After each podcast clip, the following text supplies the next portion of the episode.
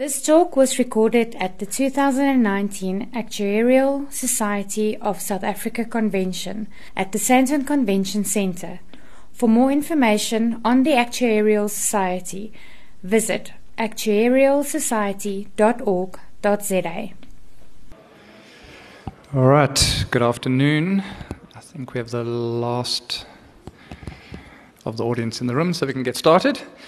All right, it's my pleasure to chair this session. Um, it's one of the papers I have read and found particularly interesting, so thanks, guys. Um, our presenters today are Louis Rossouw. Uh, Louis heads up the data analytics and research team at GenRe, um, and with him is Ronald Richman, who's currently an associate director at QED and formerly the CRO at, at. Um, I found this paper particularly interesting um, on two aspects. Um, number one, I found is it just really practical as a as a big beginner in all things machine learning. Um, but the first one is it looks at machine learning uh, in, in, an aspect that's you know doing some something quite traditionally actuarial, and something that I think collectively we spend tens of thousands of hours a year doing as an industry, which is just a uh, an experience analysis. Um, and secondly, it, it, looks at this from you know lots of different perspectives, lots of different machine learning methodologies. Uh, so for me, that was also just really practical in looking at the pros and cons, streaks, uh, strengths and weaknesses on different methodologies that, that you can apply to these data sets to draw really useful insights out of. So without further ado, I'll hand over to Louis.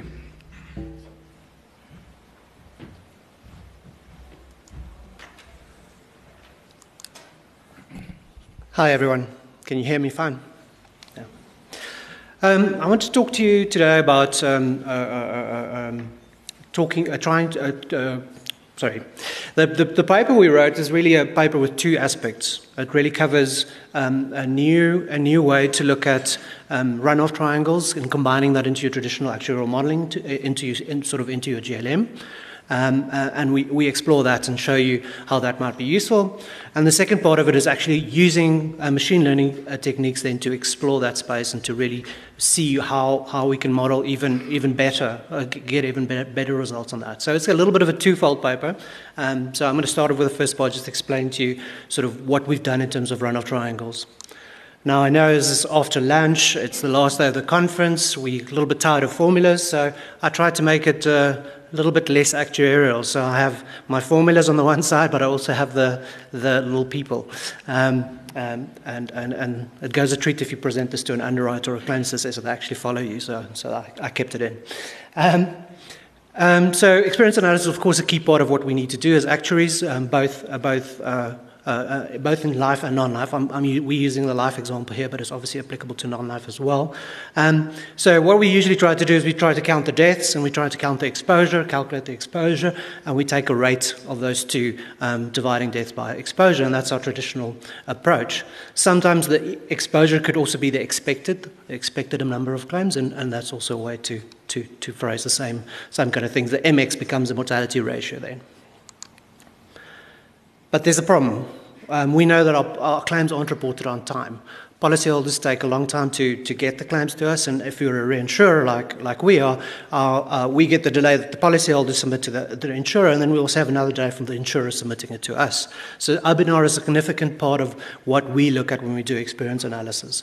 Of course, there's, there's, traditional approaches of just saying, well, let's look at last year's experience rather than the latest experience, but that does mean that your, your, your information is behind. So we're quite keen to be up to date, so we also always need to allow for IBNR. So the traditional approach is to um, work out an IBNR, some actuarial estimate, um, and adding it to the claims, right? This is what we all do um, uh, uh, and often do, uh, and that's represented by a theta plus an IBNR divided by the exposure, as you see there. Um, how do we estimate these IBNRs? It's actually quite uh, traditional, uh, very, very um, traditional actuarial uh, uh modeling using runoff triangles, right? Um, there's lots of different kind of tri- uh, runoff triangle approaches. There's the chain ladder, but there's also the Bornhuetter-Ferguson, which allows for sort of loss ratio estimates and the like. And then there's also a fancier Cape Cod method, which is kind of what we're going to be, uh, similar to what we, we're going to do. Um, the key assumption is that we're actually taking back the, the, the ratios, year on year ratios from past years and projecting them forward. Sorry, the slide got a little bit mangled there, but basically we're looking at the past ratios of claims development and, and projecting them forward. Um, in 2007, uh, Paul Lewis and myself uh, wrote a paper as well to, to try something new in, in the space. Um, it was presented at the 2007 convention, where we said, well, actually, it's quite difficult to figure out how to add the IBNR, especially if you're looking at lots of different cells of experience, and especially if you're looking at trends over time. It becomes quite messy to, to understand how, how to add IBNR, because your IBNR actually influences your trends, and you can also influence the experience in different cells in your analysis um, if you add the IBNR in the wrong places, if you will. So, what we proposed in that paper was to say, let's reduce the exposure rather than increasing the claims. Um, so for later periods, you simply um, apply a factor, which you again estimate by chain ladder type methods, and, and you reduce the exposure rather than adjusting the claims. That makes it a lot simpler to do your modeling. And, if, and, and later on, it emerged that it was quite convenient to actually use this approach for GLM modeling as well, because then your exposure is adjusted. You don't end up with fractional claims in a binomial or a Poisson model, which often uh, messes things up a bit. So, what is the point of uh, what, what, once we have that sort of experience analysis where we have these raw MXs, what, what do we try to do? It we try to model it, right? So, the point is really trying to model the mortality uh, to use for a pricing basis or reserving basis or, or any, uh, uh you know, to make sense of it. Traditionally, actuaries have kind of modeled it. Um, your mu x as a, as a function of x. Now, x here is in bold, so x these days doesn't just represent age. It, it's the age, the gender, the income, education, all those other factors that we, that we have inside our, our traditional life bases and, and, and many more under the more modern bases. Um, and traditionally actually use the percentage of table. That's typically how we all price, right? What percentage of SA85, 90 lights you're going to use. So that's the traditional approach. Um, some of the, the, hardcore actuaries used Gompertz-Makeham to fit the model, so I never tried that, so it's a bit hardcore for me. But the modern approach is really the GLM, as you can see there, the sort of the, the third point there. Uh, it's really trying to model, um, in this case, this is the Poisson formulation, really trying to model uh, the mortality or the hazard rate as a, as a function of uh, exponent of a linear function of all the, uh, uh, uh, all the factors in your, all the variables in your model. Um, and you can actually rewrite that in terms of deaths. You'll see now, you'll see later why I did that. But additionally, when you model it in something like R, you would actually rewrite, you try, you'll try to model the deaths, and you'll do it as a function, a linear function of the, the exponents plus a log of the exposure or the expected for that matter. So that's how you traditionally write it out. But you'll see now why we are writing it out in that way. Um, so this, the story of how this paper sort of came together was um, me and uh, uh, uh, Ron met up. We, we, were presented in the same session at the colloquium uh, that was held earlier this year in Cape Town, and we started talking as you do, as uh, uh, as actuaries do. You know, start talking about how IBNR works, right? You know, it's nice coffee conversation that, and we and, and Ron reminded me that. Um, that that IBNR can be expressed as a GLM, right? So when you look at the traditional IBNR, sorry, the formulas got messed up there as well.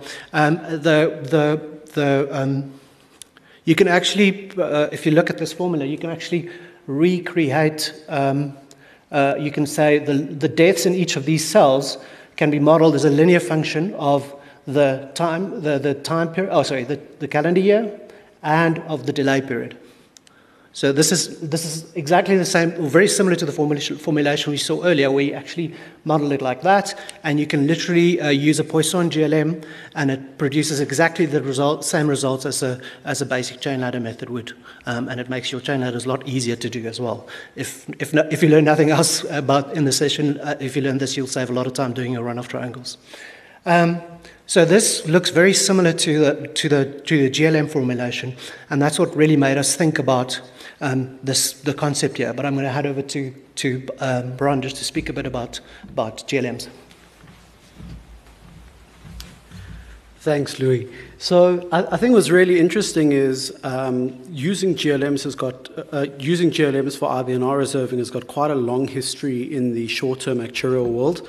Um, and I think exactly as Louis said, what you do is you parameterize your GLM so that some of your parameters relate to each loss period and some of your parameters relate to each development period. And what was shown um, a couple of years ago, actually, it's, it's already a result that's more than 20 years old, is that if you fit a Poisson GLM to um, an incremental claims triangle, you exactly reproduce the chain ladder method. Um, and what this insight that um, they had all those years ago led to is the famous bootstrapping technique for reserve uncertainty that's used by short term actuaries. Um, and what you basically do is you fit the GLM and then work out your uncertainties of the model coefficients, and that allows you to work out what's your aggregate uncertainty of the IBNR reserves that you um, that you're raising is. So, as a bridge to the model that we'll be discussing for the rest of the presentation, it's quite interesting to consider what happens if you include exposure in a Poisson GLM that you're using for reserving. And what actually what actually happens is you derive a method that's known in the GR world as the incremental loss ratio method, which is also due to Thomas Mack. So how does that work?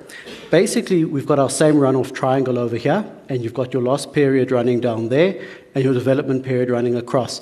And you're trying to model the claims runoff in each one of these cells. But what we've done is we've added exposure over there as an offset. Sorry again that the, these formulae are not showing up so well. But basically, what happens when you add exposure is you no longer have the chain ladder method, but you have um, the incremental loss ratio method. And what the method effectively allows you to derive is a loss ratio for each column. And then to derive your total IBNR, you just add the columns up. And that's a really useful non life method, which we'll develop a little bit more in this presentation.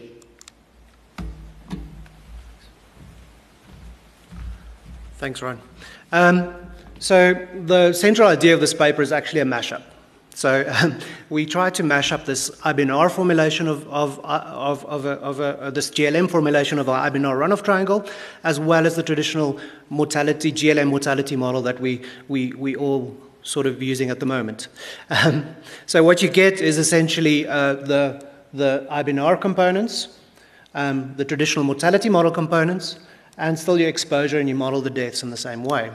But now you not model total deaths for a particular calendar year or cell, you model the, the deaths in each cell of the runoff triangle effectively, um, together with all the data around that. So this, this, if you just did this, this wouldn't that be that interesting because you would just simply be incorporating your uh, IBNR directly into your GLM. But the magic now happens is because now you can start interacting these variables. Now you can start modeling inside your mortality model not only the IBNR, but also how the IBNR or the delay interacts with other variables in the model. So now you can say, how is my runoff different by age? How is my runoff different by gender? How is my runoff different for different policy durations? Um, and, and we've discovered a few, few um, sort of relationships there that we weren't aware of um, as actuaries because we've always done this very simple, I would almost call it back of the envelope runoff triangle on the one side, and then went um, very complicated with, with modeling a GLM model on the mortality. Um, and bringing in the IBNR actually helps you a lot in your, uh, in your, in your accuracy of your model, which also I'll show later. So how, this is, how, do, how do you actually do it? Basically, um, you tabulate all your data um, in, uh, as indicated there by uh, calendar year and uh, delay. You calculate exposure for each of these delays. You divide the claims in each of those cells, divided by the exposure in those cells. Um, obviously, this is not just for a, a single runoff triangle, this is across all the X, so all the ages, genders, um, portfolios, all the other variables in your model. You essentially have a lot of uh, uh, runoff triangle type data there, uh, and then you use a GLM to model that. So at the end of the day, you produce a mu or a mortality model that effectively predicts the number, the mortality rate in each of those cells. So you don't have a single mortality rate for, for a particular period, you have a different mortality rate for each delay period. Um, and obviously the mortality rate would drop down because you, know, you expect fewer and fewer claims to be reported late. Um, so what you then do, if you want to actually just generate a mortality rate from this, is to sum up the, the mu x's in a particular row, gives you the total mortality rate that we used to as actuaries. Um, um, but, the broke, uh, but you also have the information of the separate ones. If you want to estimate IBNR, you simply go and sum up the mortality rates from the future periods and multiply by the relevant exposure, and you get an IBNR estimate as well from one single model. So this approach is a little bit more complicated than a traditional A versus E model. Um, it's a bit more complicated than a traditional GLM as well, but um, there's significant benefits. We, we see a lot of benefits of this. It actually simplifies the approach in a way because you actually only have one model. because we kind of ignore the IBNR runoff triangle model as a model usually, but actually it's an important part of your modeling. And now you've com- kind of combined it into one model, which, which really simplifies your life because um, now impact of modeling choices inside the runoff triangle can actually directly affect your, your GLM and your results. So you can actually see immediately if I change the way my delay runoff works, how does that impact my final results? Um, you can also do prediction uncertainty, incorporating both uncertainty in the runoff as well as uncertainty um, from the other parameters in the model. So now you have confidence intervals, including the effect of the runoff triangle or the runoff.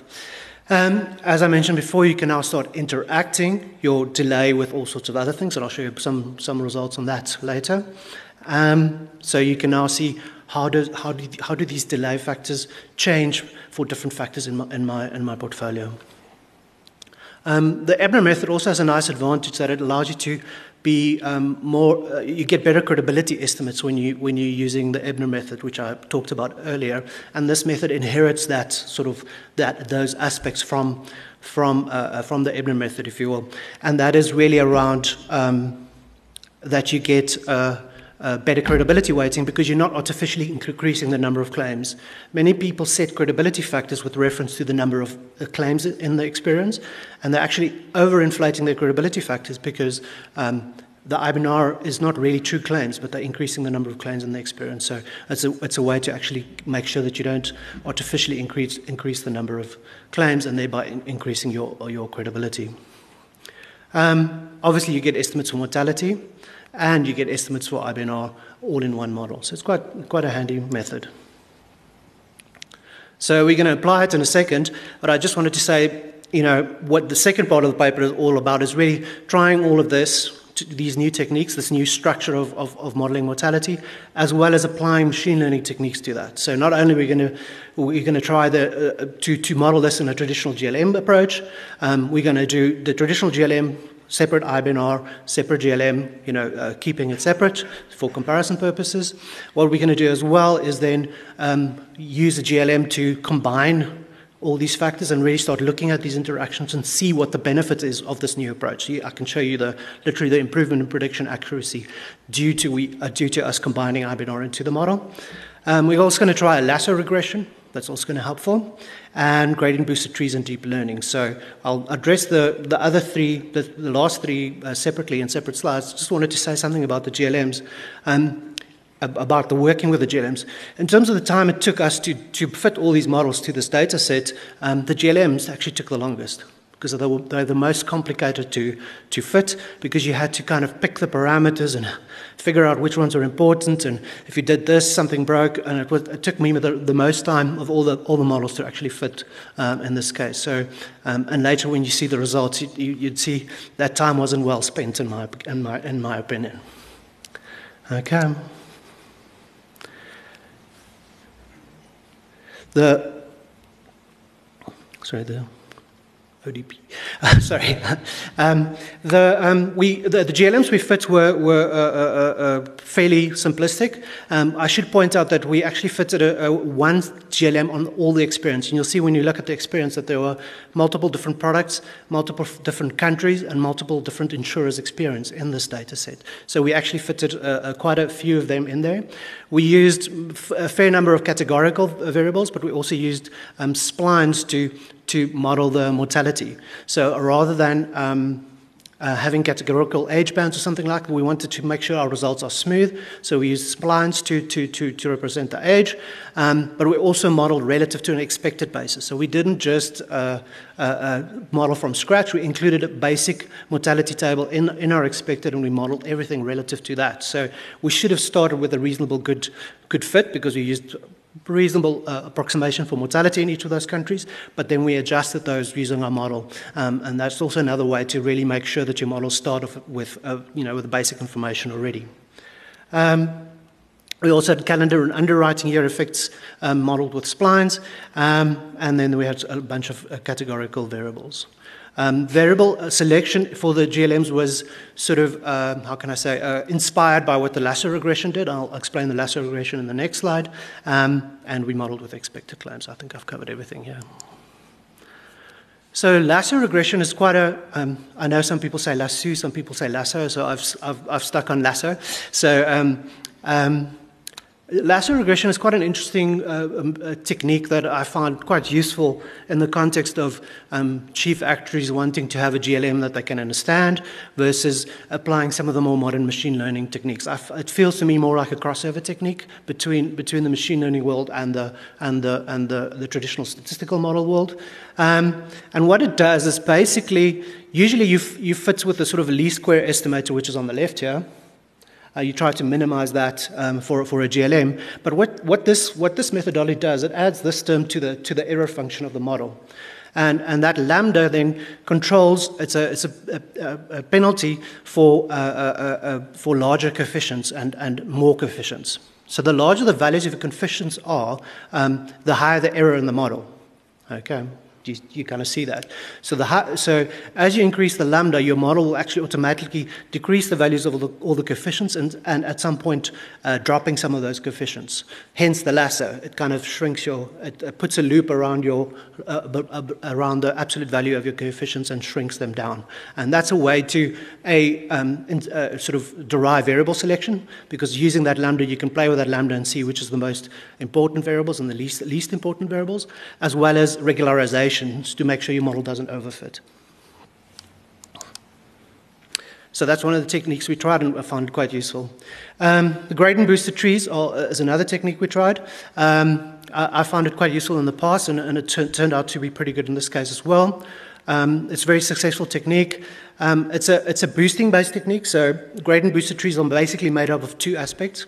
Um, it's decision trees, so what you see on the bottom left is a decision tree for a particular uh, model, and basically a decision tree is derived from the data.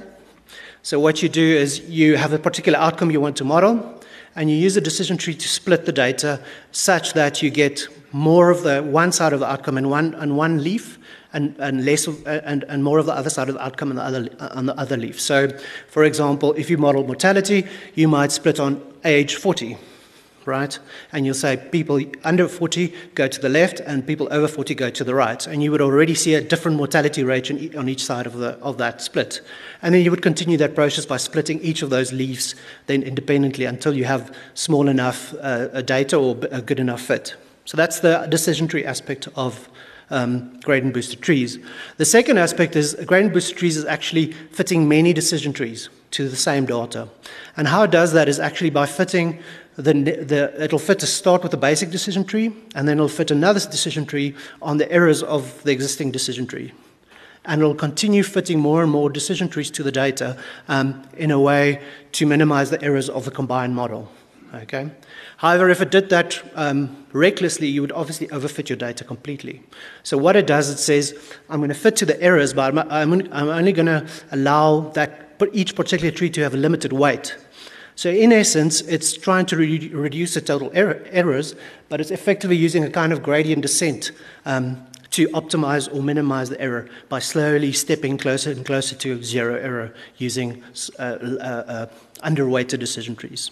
So, that's decision trees in one slide, uh, gradient boosted trees in one slide. I'm going to hand over to um, Ronald now, who's the expert on deep learning. So, he's going to tell you a bit about deep learning. So, for our, our, last exhibit in the zoo of machine learning, we're going to talk a little bit about deep learning. Um, and what we have on the right hand part of the slide is a, a, typical example of a deep neural network. Um, maybe I should just explain how these diagrams work. Um, each circle represents a variable, um, these are the input variables, and that's the output variable. And these intermediate layers also represent variables, but these are variables that the network learns for itself. And basically, the principle of deep learning is to automatically construct a hierarchy of learned variables um, which the model then uses as um, explanatory variables to, to model your outcome. Um, so basically, what will happen is you'll put in all your variables over here, say age and gender. This next layer will come up with a whole bunch of combinations, as will that layer, and then your, your output of the network will depend on what the network has learned. That's why it's called a deep neural network, because of this concept of um, several layers stacked on top of each other. Um, this is a typical example of a deep um, neural network. Um, what you have in the rest of the machine learning literature are various specialized types of neural networks, um, which we're not going to go into too much detail about. But basically, the principle with all of these types of models is you provide the raw data to the model. You don't really have to do much feature engineering Um, you just provide the raw data to the model and it figures out exactly what it should be learning and how to learn it. So, as a description of um, the model that we used in this um, paper, um, the model was really based on a multi population mortality forecasting model, um, which was the paper that Louis mentioned that was presented at the IAA colloquium. So, this is the same, this is the diagram of um, the deep neural network that we fit. Um, with one or two uh, differences. So, this is a slightly simplified version. So, what the network consists of are embedding layers, um, for your categorical variables such as country or gender. And embedding layers are a neural network technique that are specialized for working with categorical data. So basically, you feed in um, which particular category you're talking about, say, for example, male or female. And what the neural network does is almost a basis expansion. It, um, for each category that you feed in, the network learns a dense numerical vector, which is then used in the rest of the modeling. Um, the rest of the network consisted of five layers of um, neurons, like we saw in the previous slide. Um, and in each layer, you had 128 neurons. And then something that's um, of interest, if you ever want to try fit a neural network model, these networks can almost memorize your training data and reproduce your training data exactly. So you have to regularize them. So, what Louis was talking about in the lasso slide, this is an example in the machine learning literature of um, one of the ways of regularizing a network. Other things that you can do um, and that are often used in the deep neural network literature is something called dropout, where at each run of the model, you basically set some of these intermediate neurons to zero.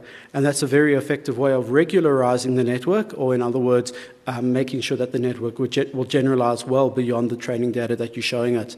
Um, one interesting thing that we did over here is that all of the variables representing um, a time dimension, so the year of loss, the underwriting year, the reporting year, and the calendar year of the claim, was, were treated in a separate network before they were fed into the main neural network, and all of the other variables were treated as categorical inputs. So that's um, the, the machine learning models that we fit. Um, we'll now, for the rest of the presentation, discuss um, the actual application. So, a certain reinsurer, who we're very grateful to, provided us with a very interesting data set. Um, and this data set covered two different countries, being South Africa and the UK. And it also covered two different products um, mortality and critical illness. Um, and you can see some descriptions over here of what um, covariates we had. Some interesting ones were smoker status, whether or not it was a joint life policy um, if the, the, the, rates had been loaded, as well as things such as um, age of the policyholder um, and the years in which the claims happened. Um, what we did is we trained models from all of the above classes of machine learning algorithms on this data set, um, and we trained these on the assumption of a Poisson loss function. And that's a standard way of training a GLM to model mortality data. Um, so what you basically say is that your mortality rate multiplied through by your exposure is distributed as a Poisson variable, um, and that's quite a robust way of modeling mortality. We also measured the actual versus expected performance of each of the models. Um, and what we did is we fit two traditional models. Um, in the traditional models, we estimated IBNR separately, added that to the claims experience, and then we estimated mortality. And then we fit four different combined models. Um, and by the combined model, we're referring to what Louis was describing, which is where you model IBNR and claims experience all in one shot. Um, and what we did is compared the performance of these models on unseen data. So, what this slide um, explains is how we split our data into the various training, validation, and test sets. So, this is something that's very fundamental in machine learning, which is that you always track the predictive accuracy of the models that you're building. And this is perhaps less emphasized in traditional actuarial practice. So, the way we, d- we did that is our training set consisted of relatively older data. We had a validation set, um, which was for claims reported in 2010. And what that was used for was for tuning the models, because there's a lot of different parameters that you need to set, such as how um, big your network should be, or what the coefficient in your lasso regression should be. And then we tested the performance on data that the models hadn't seen. Um, and I think what's, what's worth emphasizing is that the test set was both out of sample and out of time. So we had to produce forecasts of what the mortality rates would look like in those years. What we're showing now um, in these next two slides is what was the performance of the models. Um, this shows the test set performance, and this is probably a good indicator of how well your model would perform. And again, we're showing two metrics the Poisson deviance. Um, I'm not going to go into too much detail around how you derive your Poisson deviance, but basically, the lower the number, the closer your GLM fits the data, and then your actual versus predicted. Um, which is a metric that your AVE metric that most actuaries should be familiar with. Um, and you can see that we've got the various different models. These are the two um, traditional models, and these are the four combined models. And basically, what you can see is that um, the combined model dramatically outperforms the um, traditional models. So just adding on um, IBNR, whether it's calculated using chain ladder or whether it's calculated using the EBNAR approach that Louis mentioned, um, neither of those perform as well as the combined models. And then the second conclusion is, is that um, your machine learning models, within the machine learning models, your Lasso performs better than your GLM, your gradient boosted tree model performs better than the Lasso, and the best performing model as measured by the Poisson deviance is the deep learning model. So that's quite, a, quite an interesting finding, especially on tabular data, because what's often found in machine learning competitions is that gradient boosted trees can outperform deep learning, but it wasn't the case here. Um, and then, probably one of the key insights that we had when we were performing this modeling is you'll see there seems to be a trade off of goodness of fit as measured by the Poisson deviance versus your actual versus predicted metric. And that was something quite puzzling to us, and it's something that we go into quite a bit more detail in the next slides. This is the performance of predicting your IBNR claims. So, um, if there's any actuaries responsible for reserving, again, this might be quite interesting. We found exactly the same thing. Your traditional models underperformed versus your um, integrated models, and um, we had a very similar ranking, except your Lasso outperformed your gradient boosted tree, and all of the machine learning models were outperformed by deep learning. So that's, that's again quite an interesting um, observation. So getting back to the point that there seems to be a trade off between goodness of fit and um, the Poisson deviance, which is the Poisson deviance, and your actual versus expected metric, we decided to, to look into this in a little bit more detail. So the AVE metric is traditionally what you'll consider when you're doing experience analysis. And what we wanted to show in this graph is, is quite an interesting thing. Let's say you had experience generated by the SA 8590 table, but instead of um, working out your expected on the basis of the SA 8590 table, you worked out the weighted average mortality that's implied by your exposure. And here's just a simple graph of very simple uh, parabola defining your exposure. If you fit this mortality table, your actual versus expected metric would come out as 1. So, in other words, perfect fit. But you can see that the predicted mortality for each life at each age would be horrendous. So, what that means is that the actual versus expected metric is actually not measuring goodness of fit, it's measuring bias. And that's quite interesting because every time we do an AVE, we're not making sure that the shape of the mortality table fits, but you're just saying, is the level of the mortality table in aggregate commensurate with your experience? Um, on the other hand, there's a very interesting paper from Mario Wuthrich who shows that many popular machine learning models, including gradient boosted trees, suffer from biased predictions. So, in other words, what happens is they produce very good predictions at an individual model point or an individual policy level, but at, they won't necessarily reproduce the aggregate mortality rate of the um, portfolio. So, what we did is we applied another deep learning model with the bias correction that's suggested by Mario Wuthrich. And what we found is that the Poisson deviance landed up being slightly worse than the Lasso model. So, in other words, it would be worse than the machine learning models. But your actual versus expected on the test set was 99.7%. So, almost exactly on. And that would be quite a good compromise if you were doing this modeling in practice between having very good good fit for each individual data point, but also reproducing the, the um, portfolio mortality. And that's quite an interesting lesson for any actuaries who want to apply these methods in practice. Make sure that you're applying some sort of bias correction before you do. And now I'll hand back to Louis to, to show some results. Thanks. Um, another aspect that was um, evident from some of these machine learning techniques was um, uh, uh, just to add to the previous slide that uh, Ron was discussing, was the fact that um, you're extrapolating some of these models, and some of these models behave differently uh, when they're extrapolated. Now, a GLM, when you're fitting a GLM, you can control the extrapolation because the function that you use inside the GLM might be a linear function of calendar year, which would imply that your, your, your, your mortality won't behave too differently in future calendar years. It will just follow the same linear trend. But uh, something like the gradient boosted tree, because it buckets data, it behaves differently. It, um, when it extrapolates, it just uses the last band of calendar year. So it will just continue projecting forward 2010 or the last period in the experience and assume that level of experience will continue going forward. So it won't extrapolate. So it's another thing to, to watch out for when you're testing these machine learning uh, techniques on out of sample data is that they extrapolate differently. And, and that was also a factor at, at, uh, at play in the, in the, in the, when, we, when we compared the the fits on out of sample data.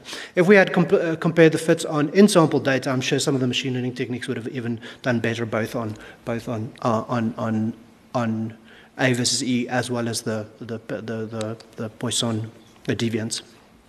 Anyway, you're all probably wondering about the slide on, on the screen. Um, uh, this is the, uh, the impo- variable importance plot from the gradient boosted tree, just to give you a sense of kind of how the variables worked. And funnily enough, delay was the most important variable in the model.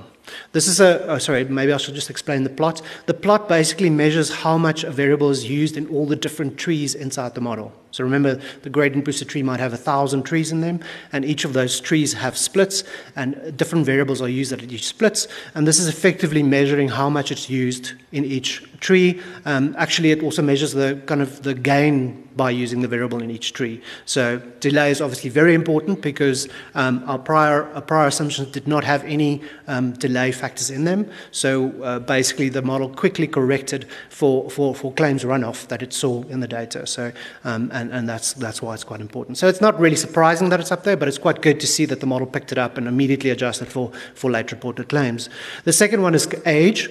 Now, you should recall that we added um, uh, the expected basis already in the model. So, what this is telling us is age was not perfectly modeled by the expected basis. So we used a standard mortality table, um, both for the UK and South Africa, to, to model this, and those the shapes of those tables didn't appear appropriate for this data. So the, the model actually, the gradient boosted tree still adjusted heavily by age, for example.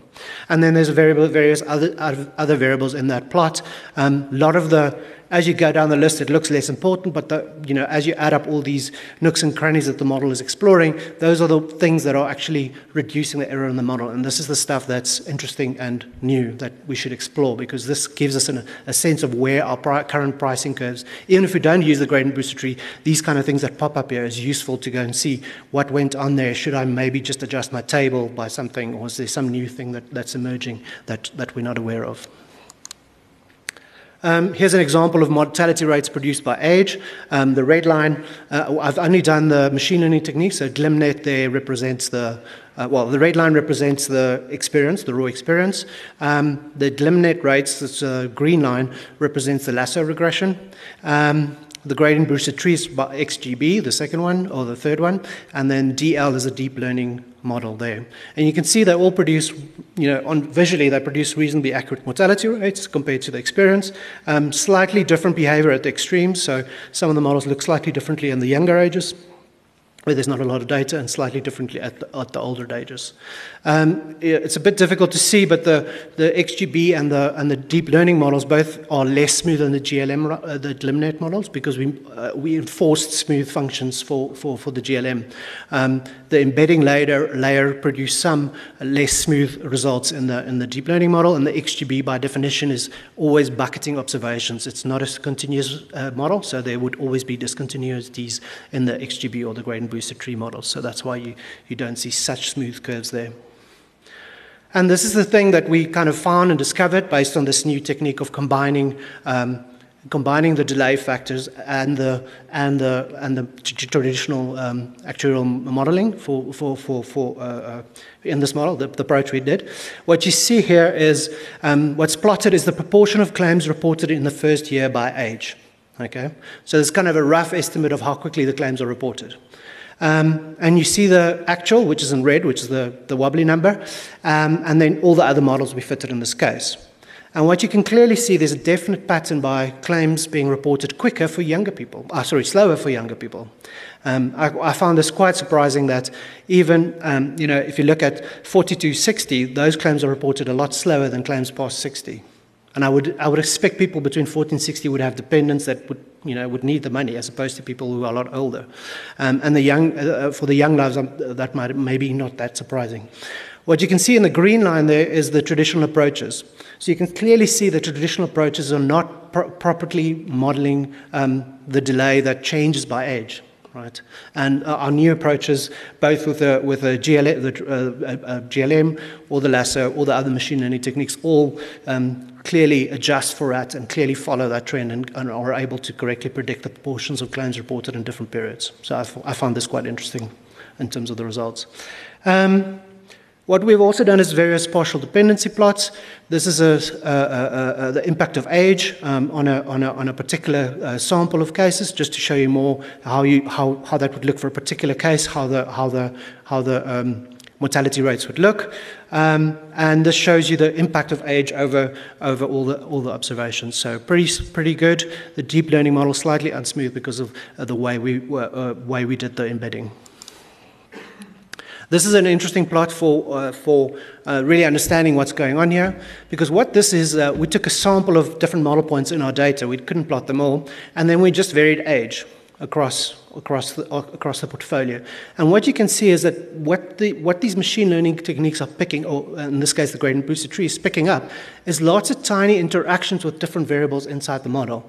Um, you can see that the age shape actually changes depending on uh, or the, the policy you're using. And, and, and that's, that's the magic of this, these techniques that really can dig down into your data and really fit to, to, to the, to the uh, different age shapes and different substitute age. Your smokers have a different age shape, your males have a different age shape, your, your, your different rating classes have different age shapes, and, and the model is picking this up. Um, Worth mentioning as well is that we, in all cases, we've produced a single model for all the different products and the different countries in this case. So we actually just have one model to model mortality in the UK, South Africa, CI as well, um, and different versions of CI as well, actually, as well, as well as joint lives. So this is not a traditional actuarial way, and, but the machine learning techniques really allow us to quickly explore many different products and, and come up with a effectively almost individualized rating basis, as you can see here in terms of the mortality curves.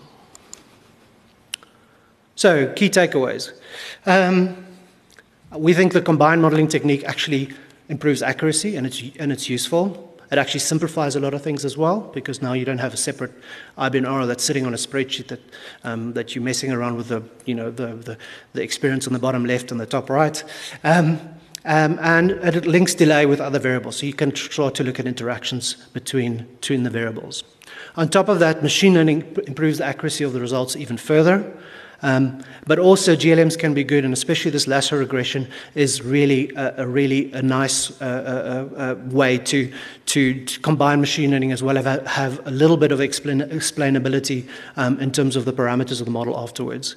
Um, I have to say that lasso actually in this case had a lot of variables in, so it's going to be quite difficult to explain it fully, but, um, but you, can, uh, you can show some factors for a, for a, for a, a concerned statutory actuary or a pricing actuary. Yeah. The, the other thing was that the GLMs were the model that took the longest to actually fit, so it was a lot of effort to do that. Um, and yeah, what I found is you need to be very careful when you're extrapolating the models. We were projecting forward in time on data that, on, on a period that the model didn't train on, and we saw some odd, oddness, especially with the gradient boosted tree, for example. Um, and suitable loss metrics is also important to look at, and you need to think about what's A versus E and, and, uh, and what's the Poisson error and how you're going you're gonna interpret those things. But um, my final conclusion, and, and, and our, our, final conclusion, is that machine learning definitely has a place in mortality modeling, um, not only to you know actually model the mortality, but at least, at the very least, to explore the data and really understand what's happening in the data, and then and, and then make suitable business decisions of, of what you see in your models. So, thanks for your time.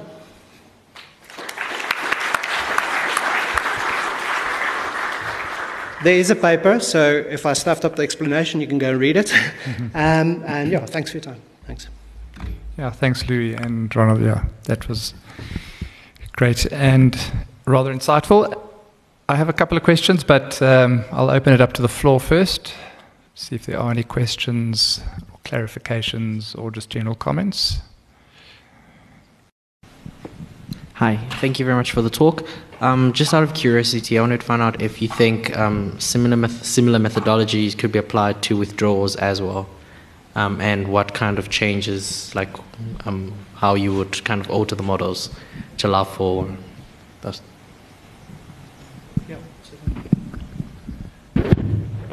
Um, I think, yeah, definitely. I think you can use similar sort of exposure-based and incidence-based sort of models to model, I guess, lapses and withdrawals. Is, is that what you're referring to?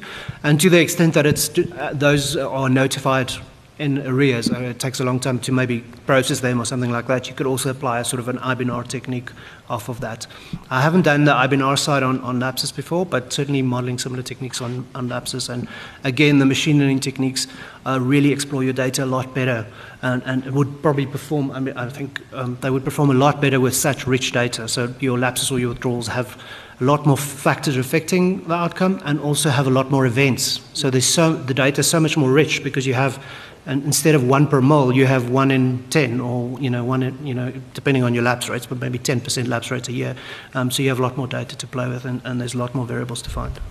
Yeah, I, I think it's exactly that. It's an easier problem in terms of the fact that your rates are higher, but it's harder because your lapse rates should be much more variable than mortality or morbidity rates. So I think it's a, a really good candidate for, for this type of modeling. Um, I, th- I, recall a session yesterday um, that David did where I think they used a lasso regression on a lapse study where they also incorporated economic variables into the model. So if you if you weren't there, try to pick up that presentation. It was also rather insightful. Any other comments? Uh, right at the back. Yeah, thanks, guys. Um, yeah, I mean, we sort of started touching on it there, but just any findings on data volumes? You know, when when do the ML methods start to outperform as your data volumes grow? When, like, at what sort of level do you need, what sort of data volumes do you need to be able to apply, you know, deep learning and other methods? So th- that's a really interesting question, and I think what you often find machine learning methods um, bucketed into is they for big data. In my experience, not particularly in this project, but on other projects, you can have extremely good results with machine learning, even on small data sets. Um, and it's more around how you go about specifying the machine learning model as opposed to um, the volume of data that makes a difference. I think something that we did show in this study is that um, on predicting IBNR, which is obviously um, a much smaller number of claims compared to the claims that would be predicted in the first development year, um, the machine learning model still performed. So that's one place in the study where you can get some idea. But I, I, I think that, together with the more general experience, is that it comes down to how you, how you specify the machine learning model, as opposed to say when n is bigger than 500, go for machine learning. Yeah, um, I mean, just the one thing that you need to notice as your data shrinks, you need to really think about overfitting and, and obviously still still check for overfitting, and, and either by using cross-validation or, or by holding, having a holdout sample. I often find cross-validation useful there because obviously with limited data you don't want to throw away much for testing. Maybe I can add one more thing. Um, in the past few weeks on arXiv, which is um, where a lot of the machine learning papers get published, they've shown um, results on how effective deep neural networks can be, even on small data sets. And they show um, a theoretical connection to support vector machines. So if you're interested, I'll, I'll happily send you the link to that, that study.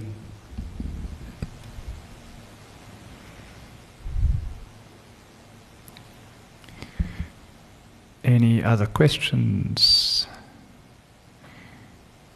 All right.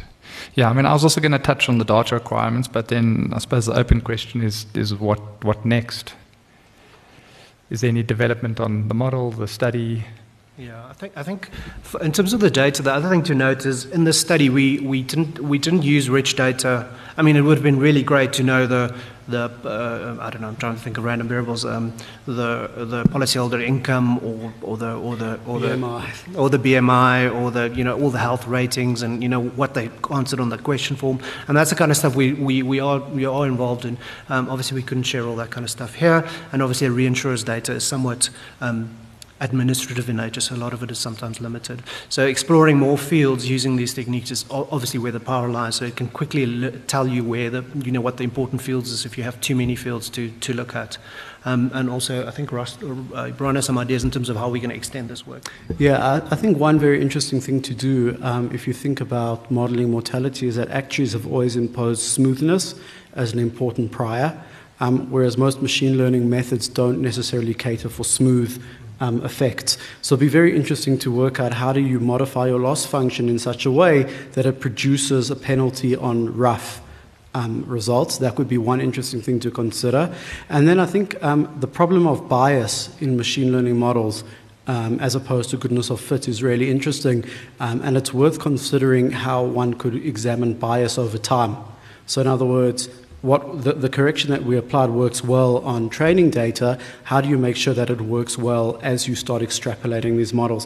And then I think that that's really the third thing, something that Louis touched on quite a bit, is understanding how to extrapolate well with machine learning models is probably something that hasn't been studied in enough detail, and that would, that's probably something that we should pay more attention to. All right, thanks. All right, if there's no last minute questions, I shall let you go. I think it's the plenary session starts in about 20 minutes, so I'll see you all there. Once again, thanks, guys.